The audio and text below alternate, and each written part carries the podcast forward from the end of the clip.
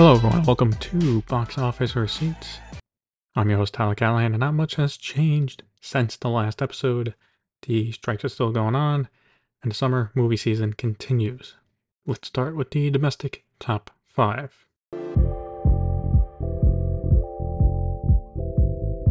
Staying in first place is Barbie with another 53 million for a total of 459.3 million. It continues to dominate the box office and is a lock for half a billion domestically. In second place is Meg 2, The Trench, which opened to $30 million. Third place was Oppenheimer with 29.1 million for a total of 228.9 million. Opening in fourth place was Teenage Mutant Ninja Turtles Mutant Mayhem with 28 million. Now it did open during the week, so its total now is $43 million. In fifth place was Haunted Mansion with 9.2 million for a total of 42.2 million. Damn, what a bomb for Disney. As for the other summer movies, let's do a quick check on them. Mission Impossible Dead Reckoning Part 1 is at 151.1 million. Sound of Freedom is at 164 million. Indiana Jones and the Dial of Destiny is at 170.7 million. And Elemental is at 148.4 million. Overall, this was a strong weekend with the top four all making above $25 million. For Warner Brothers, the opening for Meg 2 is, I'd say, is solid, as China is the main market for this movie. As for Teenage Mutant Ninja Turtles, I'm not sure what to think of the opening numbers.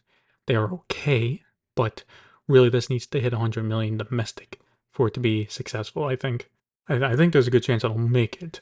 Uh, there's really no competition for, for it for the rest of August. Also, in good news for the domestic box office, thanks to this weekend, the domestic box office for the year has passed $6 billion, dollars, and compared to last year, is up 22%.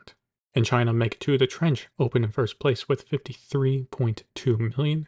In second place was Creation of the Gods 1 Kingdom of Storms with 37.8 million for a total of 231.6 million. In third place was One and Only with 19.2 million for a total now of $100.1 million. Fourth place was Chang'an with 7.8 million for a total of 230.2 million. And in fifth place was Never Say Never with 3.9 million for a total of 298.3 million. That is a solid opening for Mega 2, and it's not too surprising though, as it does have at least what I consider the biggest action star in China, Wu Jing. He is huge and has been in some of the biggest movies over the last few years. So him getting uh, people to come out to watch is not a surprise. Again, he's in the Wolf Warrior movies. Also, the first one made around 152 million when that came out a few years ago. So there is an audience for it. Taking a look at international numbers, Meg 2 The Trench earned 112 million for a worldwide opening weekend of 142 million. Pretty solid opening for the movie. Teenage Mutant Ninja Turtles earned 8.5 million for a worldwide total of $51.5 million. While it does sound dire, it did only open in 24 international markets, so there's still a chance for it to do well. Congratulations are in order for Barbie, as with the $74 million it made internationally over the weekend, it has pushed it past a billion, with the worldwide total now at 1.03 billion.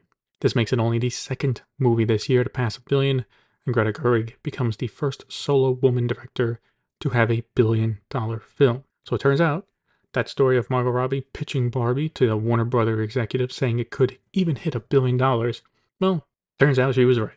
Oppenheimer made another 52.8 million for a worldwide total of 553 million. Mission Impossible Dead Reckoning Part 1 earned 17.6 million for a worldwide total now of 493.8 million. At this rate, it passing 600 million is looking unlikely.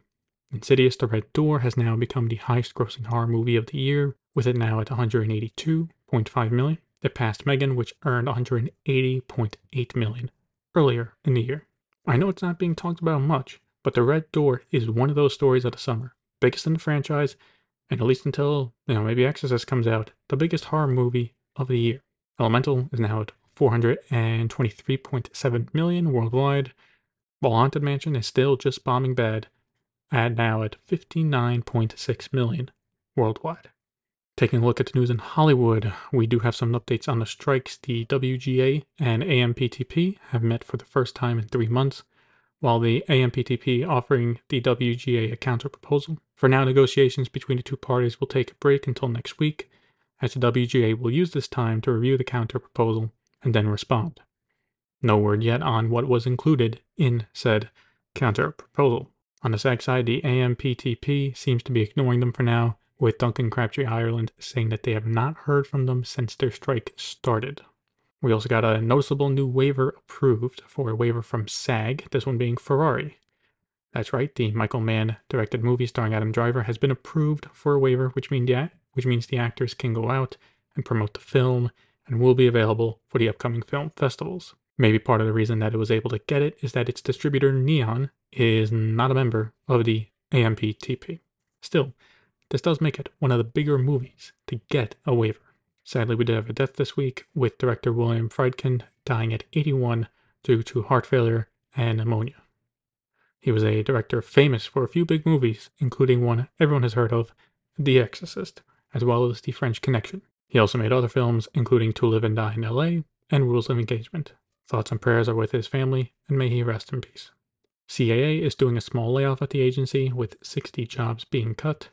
Variety is reporting that this is not due to the ongoing strikes and instead has been in the works for a while.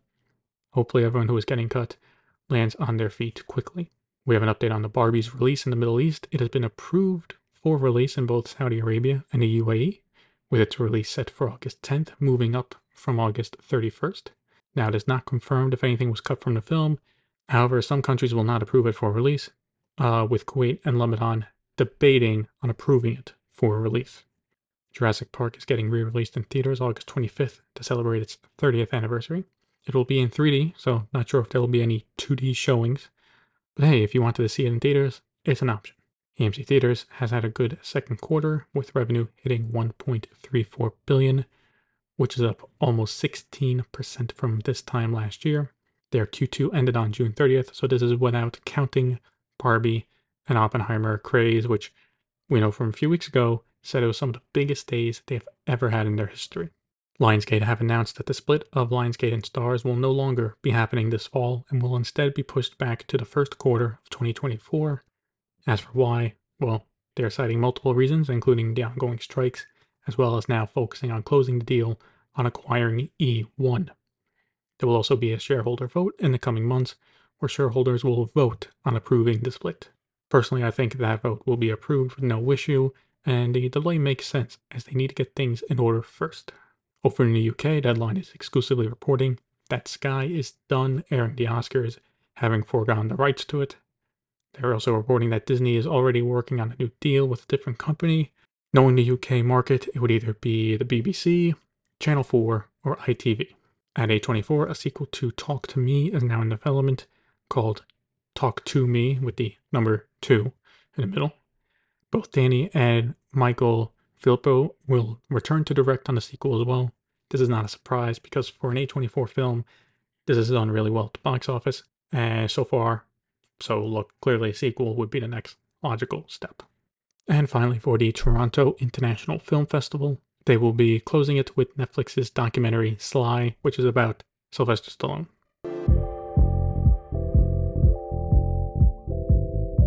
We start off VOD Premium with Disney, where they released their Q2 earnings. The company announced that overall Disney Plus subscribers were down to 146.1 million by the end of the quarter. However, the losses were really just with Disney Plus Hotstar, and this goes back to them losing the rights to the Indian Premier League cricket. And this goes back to them losing the rights to the Indian Premier League cricket. The core Disney Plus numbers actually went up from 104.9 million to 105.7 million. The loss overall is not much to Disney, as those plans were really cheap as well. And don't worry, they're going to make up for it, and I'll talk to that in a minute. They're going to make up for it. ESPN Plus was basically flat for the quarter, and for Hulu, it had a small uptick to 48.3 million. This does also include the streaming service as well as the live TV options. So, what's next for Disney's plan for streaming? Price hikes and password crackdowns. First, for the password crackdowns, Bob Iger mentioned in the quarterly earnings call that they are looking at ways to convert people borrowing someone else's account into a paying customer. There are no specific plans yet, but they do expect to start rolling it out in 2024. This isn't really a surprise considering the success Netflix has had with it so far. It was clear to see other companies would at least try to implement their own version of it. Now, the big news for the streaming services is that they are getting a price hike. Disney Plus, starting October 12th, will cost $13.99 a month, up from $10.99. This is a 27% price hike. This makes it the second price hike in just under a year. Note that this is for the ad free tier. The ad supported tier stays the same. Hulu without ads is going from $14.99 to $17.99 per month. And for Hulu with live TV, well, those are going up as well, with both tiers going up $7. So they will cost $76.99 and $89.99 per month, respectively. As for ESPN Plus, it got the lowest hike, going up a dollar to $10.99. Now, to help out with those price hikes, Disney will also be offering a new bundle uh, of Disney Plus and Hulu without ads for $19.99 per month. And that will be available starting September 6th. These hikes are getting kind of high, but it's clear what Disney is trying to do. One, they would really, really like you to go on an, a plan with ads because, as we have seen with Netflix, you are worth more to them on the ad plan because they get a small monthly fee and then they can serve you ads. Also, the second part is they're also really trying to entice people to get some kind of bundle with a mix of options now from ad supported, ad free, two of the services or all three of them. They don't want you just signing up to one service. They want you get, getting at least two, maybe all three, and then preferably on an ad plan. And this does make sense to a degree because if by next year Disney owns all of Hulu and fully integrates into Disney Plus, that part they mentioned might happen by the end of the year, or if not fully integrated, the Hulu catalog will be available from Disney Plus. They need to have an easy way for customers to subscribe to both and be done with it. Personally, I don't expect a huge amount of people canceling Disney Plus. If anything, they will just move to a bundle or they will go down to the ad tier. For new content coming to Disney services, The Little Mermaid will be available on Disney Plus starting September 6th, and Vacation Friends 2 will be available on Hulu starting August 25th. Paramount also released their Q2 numbers, and it was uh, eh.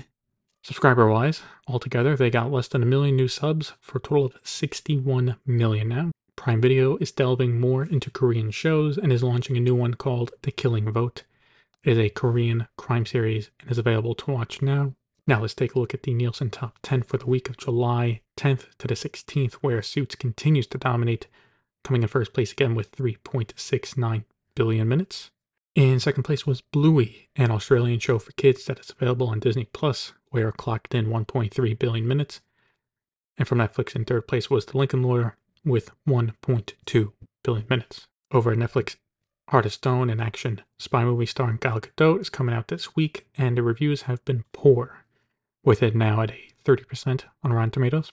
Coming soon to Netflix is the latest, and for now the last, Mike Flanagan miniseries for Netflix, The Fall of the House of Usher, which comes out October 12th.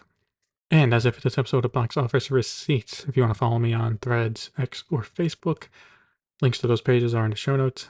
Thank you for listening and see you next time.